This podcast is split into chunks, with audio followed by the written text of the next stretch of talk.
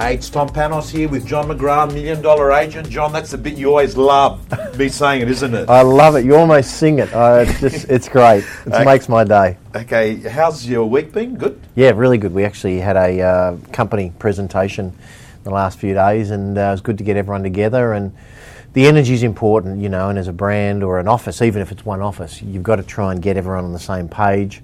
So we presented our three-year forecast, some of our initiatives that are key for this year, how we did last year, and, and it's kind of good. Just brings everyone together. So for principals that are listening, or sales managers, I think make sure that everyone on your team is singing from the same hymn sheet and they're all aligned as to where you're going and how you're going to get there because it does bring the culture together. So those, uh, that's the power breakfast? Yeah. Yeah, because I, uh, I did talk to some people yesterday and they told me there was a bit of a buzz. I mean, they all, people always leave um, that morning with a bit of a buzz, and it's a morning thing, isn't it, John? Yeah, we do it for a few hours and we sort of try and get them, as the company gets bigger, obviously it gets harder geographically. So we're doing a Queensland one and a, and a New South Wales ACT one, but um, there's nothing like getting people excited and giving them information. And we had a great keynote speaker guy that a guy called Michael Crossland, Right. who anyone looking for a great inspirational speaker, I recommend you look him up on on YouTube. But uh, he'd been through an enormous amount of personal uh, challenges, um, uh, illnesses. Uh, had, he was diagnosed with basically terminal cancer when he was one year of age. They told his parents he won't live for terribly long, and here he is at 29 years of age, a great success. He's represented Australia in baseball. He's a very successful professional business person, and his health, you know, the moment isn't much better. He still says he has health issues, but um, it's just an amazing story. So you walk out of there, Tom, and you feel, wow, I lost a deal yesterday and I was kind of in a bad mood, and I'm thinking, there are some people that got incredibly bad news, and you would know exactly what that's about when, from a health perspective. I really need to snap out of it and, and put my life in perspective as to what's important. And, you know, uh, most people get upset and disappointed over stuff that really shouldn't even hit the radar. So it was a good message. Yeah, I know, John, and I think it's a you know a great line I once read, and I don't know who it came from, but it was uh, n- next time around they'd had an illness, and they said next time around I have this golden opportunity to look at life with a different set of eyes, whether if it's a traffic jam, missing out on a flight, having a disagreement with someone.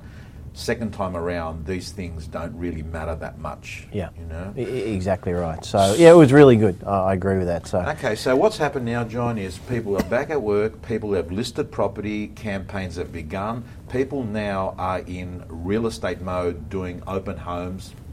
And today I thought we would talk about a subject that is happening in a lot of February. There is open homes all over Australia at the moment. And I want to talk about world class open homes and what does it look like and what does a bad open home look like and what our listeners can do which there's an average of 5200 every episode troy tells us it gets the stats. So hopefully they're going to walk away or drive away or work out in the gym with five or ten ideas to make their next open home sensational Yeah, and, and I'd add to that, Tom. I hope people are doing what you said, doing open homes, because I know there has been a section of the market that, for a period of time, has probably not embraced open homes and thought they were a bad thing. My view is that open homes used for the right property in the right circumstance are a magnificent way of selling a property. Uh, the number of properties over the years that, that I have sold to people that wouldn't have looked at it unless it was an open home. They came past, they saw the sandwich board out the front, they said, Look, we wouldn't have normally looked at this because it's not a street that we like, but now that we're here and you made it easy to come through, we're just, we love it. And I think the easier you can make it to get people through a home, it must then go to say that you're going to get more buyers and better prices over the long term. So I love private appointments. Um, but I also love open homes. So if someone hasn't been in the process of or in the habit of doing open homes, I really want you to check that out because I think that they're a fantastic tool. So we'll, we'll talk about how to do a good one, but first thing is make sure you're doing them. Okay, John, you used open homes when you were building your own real estate career. Open homes was a very, very good way, and I remembered hearing you speak about how you not only were able to sell more properties get more buyers through. So let's be very clear to our listeners. The fundamental reason why you run an open home is to serve the vendor Sell the property. to sell the Yeah. property and give them lots of options to potentially see a buy appointment, but you're also working in just making it easy for people to view property. One of the byproducts of that is that there are people that that are also selling in the process. There are people that are also potential vendors that rock up to an open home. And uh, you made a really interesting point just before we went on air, and that is the listing presentation doesn't necessarily begin when you go to do a listing presentation. Oh yeah, I think if you're an agent out there and you think that the vendors start checking you out at the listing presentation, that's incredibly naive. People are checking you out, they're looking at your office from the street, they're looking at your ads in the paper, they're visiting you at open for inspections, they're talking to friends who have used your services or bought or sold through you recently. So, uh, you know, let's get real. The community that is, or the part of the community thinking of selling, are checking you out right now, whether you know it or not. In fact, you don't know it. So that's not the only reason to be on your game at all times. I just think you should be on your game at all times, full stop. But from purely a commercial point of view, if you're not doing brilliant inspections and brilliant appointments and brilliant auctions, you're missing out on listing opportunities because if someone walks away with no impression or a poor impression of what you've done, that's like that's just bad business. Yeah. John, with an open house, it's the actual true test drive of you as a, as a person and the experience that you can provide because just like someone gets into a car and drives a car, uh, what they're doing with an open house is the way that you're representing that vendor is the way you're going to represent the next vendor. I mean, it's really hard to actually just keep faking things. I mean, you are who you are, and one of the things that comes through at an open house is you as a human being. Um, I want to touch on are there takeaway points that you can start going on to our uh, listeners that can really help improve the quality of their open homes? Yeah, and, and just to follow on your point first, Tom, I think you're right. That's the most authentic snapshot of you. If I'm a vendor and I'm thinking of using you or one of your competitors, the best way to check out how you really are is when you don't know I'm selling. So vendors are pretty smart. They know that. They know that you're going to be like on your best behaviour at a listing uh, appointment, and you're going to be focused and listening and providing them service because there's potentially a great result for them. But how are you at the fifth open for inspection Saturday afternoon at four o'clock, and how are you treating people, and how are you following, and do you ring them back on a Mondays, for example? So. I mean, I love the way you talk about world class because for us, everything is the benchmark is world class, world best. As good as it can be, that's our benchmark. So, a world class open for inspection, I think the first thing is you need a system. You need a set of guidelines, you need a set of standards. So, a couple of things that come to mind for me, and you and I briefly chatted before around this, is you know, it doesn't start Saturday morning at 10.15. It actually starts Friday afternoon when you get yourself and your tools, keys, brochures, contracts ready. Because I've seen agents running around like a chook with their head cut off on a Saturday morning, stressing out where's the keys, where's the brochures, I need that, who took the contract. You need to be mentally prepared as though you're going for a grand final, football game or, or a hockey game on a Saturday. So, Friday afternoon, you need to be ready. I always had a checklist, and most of my team used what in effect was my old checklist of all the things. The things I've just mentioned, you know, keys are obvious, but you know, contracts and brochures and whole range of other things that you may want to have with you as a tool for that. So that's really critical. And then it goes on to Friday night, and we chatted about, well, you know, the rest of Australia can kind of do whatever they want. They don't work weekends, but we do. Saturday's game day. So, you know, if you're a drinker, and I'm not, but if you're a drinker, you know, you don't go out there and have excessive alcohol. Maybe any alcohol on a Friday night, even though that might be a traditional time for people to get together, because it will impact your game. If you were playing for the Rabbitohs in the grand final tomorrow, you wouldn't be out there hitting the booze tonight. You'd be getting ready for tomorrow. Little things like, you know, I, I would never eat, if I'm auctioning or working on a Saturday, I would never eat um, food that has, you know, garlic, for example, in it, because I don't want my clients to suffer on a Saturday morning Yeah. off, off the back of that. So little things are really important, and a professional agent that can earn more than almost any other human being on the planet needs to look, in my opinion, at these little things and get themselves ready and have a good early night and be ready, fresh, ready to go on a Saturday morning. Okay, so one of the things that you make a very good point on there, Johnny, is that um, Saturday is grand final day, state of origin day. Use the metaphor that you know you can relate to. If tennis has been your thing, it's Grand Slam day. The point that we're making is that not every day is worth equal, is it? Because you've got six days in the week, And a Saturday seems to hold more value and has a bigger impact to your revenue, to your income, because you're actually uh, meeting more buyers and sellers on that day than most days of the week. Almost every single agent will meet more buyers on a Saturday than they will meet the rest of the five days. Yeah. Okay. So, um, takeaway points is the rest of Australia that work for corporations like myself, News Corp, um, John, people are heading off to Surry Hills and Paddington, and they know that they're going to be having brunch at 11 o'clock on Saturday morning and sitting at a cafe. And look, I've seen uh, real estate agents, John, have hangovers on Saturdays, and they've actually said it's one of the worst things that they go through in, in a year having a hangover, a long day, your tolerance level of having conversations. But most importantly, I think what actually happens is people might not pick up that you've got a hangover, but they actually feel that you're not an energised person. Well, you can't be. I mean, we know that people that have been affected and had a late night and whatever, whatever, they can't be at their best. So you've got to be mentally, emotionally, physically prepared for the next day. And if you want to be a world class agent, you've got to treat it as though you're a world class athlete and this is your game day or your grand final.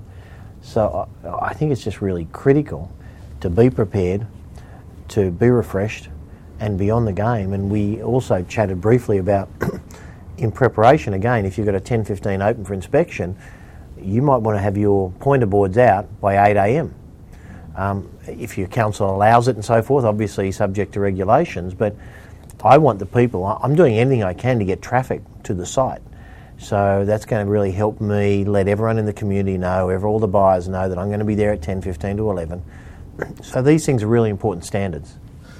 John, with uh, buyers coming through the open home, if a sales agent has got an assistant with them, um, do you think she or he should uh, have one person at one particular part of the house? Um, and is there a formula and science to it, or are you more relaxed and say that you know it depends on the number of people that come through an open and those yeah. sorts of things? Um, I think it's essential that on at least on a Saturday you employ an assistant, even if it's on an hourly rate and someone that doesn't work with you Monday to Friday, because I just think in presenting the home, preparing it, taking names and numbers, all those sort of things, it's kind of a two-man game. I think, especially nowadays where the market's getting hotter and there's more buyers coming through. I don't think one person can stand there, take everyone's name and number, hand out the brochures and deal with the inquiries. It's just too much. So um, I think a couple of things is you've got to be there early. For me, 10 minutes before an open home is on time. Anything after that's running late. People, because John, I noticed people, buyers, they do get irritated when they're queuing up and the agent's sort of trying to put the keys in the door and they feel that um, things aren't just happening the way that they should be. You can tell the expression of people's faces saying, oh, typical real estate. I mean, can't get the keys in the door. We've been waiting here. That's the right. agent normally comes up with some sort of, oh, there was traffic on the, on, on the road. Yeah. Oh, look, and, and not only is it bad to keep people waiting, horrible to keep people waiting, but I actually want to get in there and get the home prepped. And that takes me at least five minutes. So I want to go in there, I want to open up blinds, I want to open up doors, I want to put the right music channel on or the right DVD, I want to put toilet lids down, I want to make sure that, you know, washing's in the basket if anyone's sort of uh, you know, running out or if it's a tenanted property that's not presented as well as I'd like it to be. I'm the presenter at that point. So I, I, need to do a five minute styling job on that home. So when someone walks in, they get that beautiful first impression. Smells good, the music's right, they walk outside, everything looks great.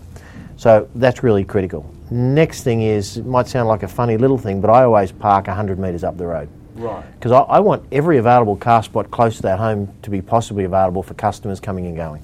So I don't like taking that up. I prefer to walk one minute down the road. third thing is, two, I work in a team of two. Um, a couple of things. One is if I do need to have someone lock up or potentially get there a few minutes before me and help me present it, that's important. Most importantly, though, is they're there to take names and numbers. Uh, and that allows me, where do they stand? I like them to stand either at the front door of the property or the front gate. Reason being is often a buyer, as they arrive, they don't feel comfortable until they've been greeted and they've given their name because they know someone's going to ask them. So they're kind of missing a bit of the property. If, if you've got your assistant or if you're taking names and numbers and if you're halfway through the home, people miss a bit of the experience. So I like to create a first impression, have my assistant welcome them, take their details, introduce themselves, very important. Most agents and many assistants don't introduce themselves. So, really key to do that. The other tip, Tom, is bring all your previous open house lists from prior weeks to the property because often someone's pulling up and you've seen them and you knew they came two weeks ago, but their name's just slipped. I would always go back through and I often will put notes, little identifying people, either what car they arrived in or something about them, and um, I'll remember. So then it's Mr. and Mrs. Panos, welcome back, great to see you, please come through. And that little thing of remembering or having a tool to help you remember someone's name, that creates a connection. And people start feeling better about being with you and that you care. So I think that's really important. You've just given me uh, uh, uh, an idea that came up into my head about an agent that told me his PA um, was able to get his attention about a return visitor, and they would write the word "R" next to the person's name as they'd come through and show them, and the agent would say, "Welcome back, Chris." Yes. You know, uh, because sometimes, John, with 40 or 50 people, it might be difficult to work out everyone. But the fact that you remember someone coming back amongst the big, you know, if it's been a 50 people open house, people value that because it, it, they, they either pick that there's a system in place or that the person's got a good memory. That's right, and it doesn't really matter as long as it's, it's a good system.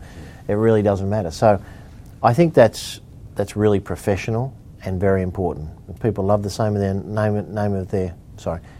People love the sound of their own name, and uh, they love being remembered.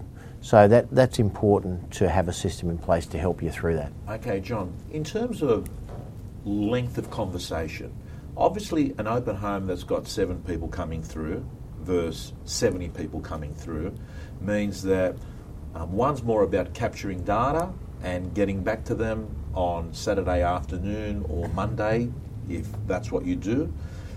Uh, if it's an open house that's got lots of people through. If it's a small open house that's got six or seven, it gives you an opportunity with two or three of the people to have a, a longer conversation.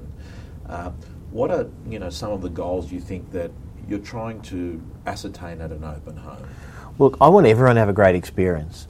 I don't mind if they're carrying the shopping, they've just been down to IGA and they just happen to wander in, or whether they're a serious buyer or serious seller. For me, everyone is treated the same and respectfully and appropriately.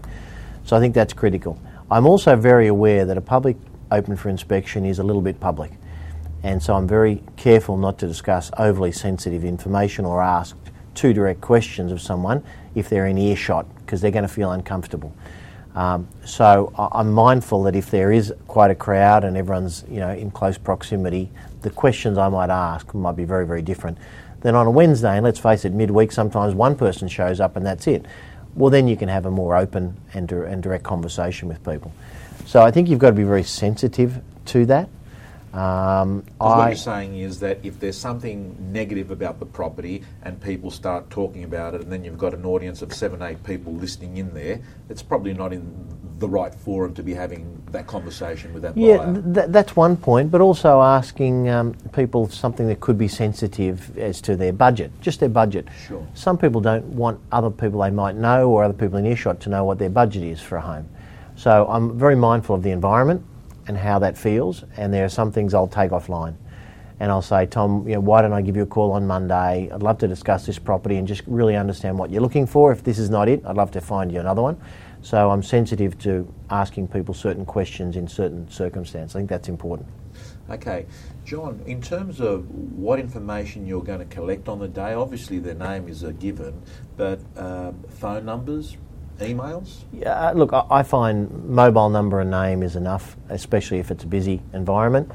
Um, as long as I can call them back on a Monday. Monday used to be my day. Um, I think that you can work out for yourself whether Saturday, Sunday, or Monday is a better time to follow people through, uh, and all can work. I think Tuesday is starting to get too late, and I think Wednesday you've you've lost the lost the opportunity to impress and to really get to understand them, and by then you haven't had the feedback to give your vendors. Um, so my um, my commitment was always by Monday afternoon. I had called everyone back that I'd met, or at least tried and left a message. You can't get everyone, of course, but uh, I'd done that, and um, I would take all the details, their feedback on the form, and then when I spoke with the vendor or met with the vendor, I'd go through all the feedback in detail, because that's a really big part of the selling process. Is the buyers information and feedback has to be related specifically and exactly to the vendor, in my opinion, because then the vendor understands what people are saying. Yeah. So you know, that was always important. But I, I, was I used to often deal with 100, 150 buyers on a on a Saturday. I've been fortunate to work in some pretty uh, vibrant markets and vibrant areas where you know I'd be getting 30, 40 people per inspection or Yeah. more. And I, you know, those big numbers at an open home, and not even they don't have to be that big. But I mean, I had my sister-in-law that was looking at a property in uh, Summer Hill late last year, and I remember her calling me on the Saturday afternoon saying, "Oh, Tom, uh, it was a second inspection." She goes, "Tom, there's a lot of people that want this property," um, and she goes, "I could tell." I mean, there are two elements there. There's social proof. Open homes allow that social proof that this is what people want. They want this home. And there's also the law of scarcity, isn't there, John? The fact that there's other people there that you can miss out. So it really does. I mean, I agree with your first point. Open homes are a, a fantastic way to capture buyers and to also to have buyers improve their, their perceived value of the property based on other people at the property. Yeah, the, the, the com- competition factor, I guess, the human competitiveness is, is an obvious one, and I think that's really uh, a good point to let people see a bit of competition. And you know, that's not to manipulate or overplay that, but I think it's good that people understand the property you're representing is popular, um, and uh, you know, get people in that spirit of really wanting to own it, and having them focus on their competition rather than trying to bring the client down. It certainly helps in your negotiation process. Okay, well, John, finally, before we uh, finish off here, in terms of speaking to these buyers, I mean, some people say to me they'd call them back on a Saturday afternoon. They believe that intercepting decisions, because people do make decisions on weekends, and having an opportunity to talk to people on the Saturday afternoon to find out where they're at is better than Mondays. Other people say, no, Monday's my blockout day, I'm mm, focused, mm. I will make my callbacks and then report back to my vendors on the Monday evening. Have you got a view on that? Not a fixed one, Tom. And in fact, the third thing is one of my top agents does it on a Sunday uh, and finds that's a day when most people are able to chat. They're not in business meetings and they've still got it fresh in their mind. I think be prepared to trial all three. I'm very cognizant of the need for balance and family, and I think if you're working right through to a Saturday, the last thing you probably want to do or should be doing is into a Saturday night, ringing up people, bothering them and bothering your own family. Um, Sunday for me was kind of a rest day, both for me and for my clients. So I steered away from that personally, and I just found Monday it was a fantastic activity to get me focused for the week. Was ring everyone back, and that normally worked for both my clients. So I would give the vendor a quick update at, at a high level what happened at the open for inspection on Saturday afternoon or Saturday night, and then I would give a more detailed view after I'd spoken to all the buyers on a Monday. So that was important, and, and they had my mobile number. So if the buyers did want to ring me and have a discussion on the weekend, of course, if I identified someone that was on the uh, precipice of making a decision, and I felt that you know I really needed to get back to them and talk them through this partic- particular property, I might do that, of, of course, on a Saturday. But generally speaking, my system was Saturdays auctions and opens, and then Mondays callbacks. And I know we've gone a little bit over this time, but I'd love just to finish off, John, because I think you know it's, it is an important part of our work. You know, when you are making those callbacks to these people, I mean, just roughly, what's the conversation uh, look like? First thing is to identify, and the most important thing is whether they're a potential buyer for that, that home. And let's say that 90% won't be, because we know that 1 in 10 will be, and most of the others, that's not for them. So I identify that and I focus on the property. If they're that 1 in 10, that's really where I focus, because that's the commitment I have to my client.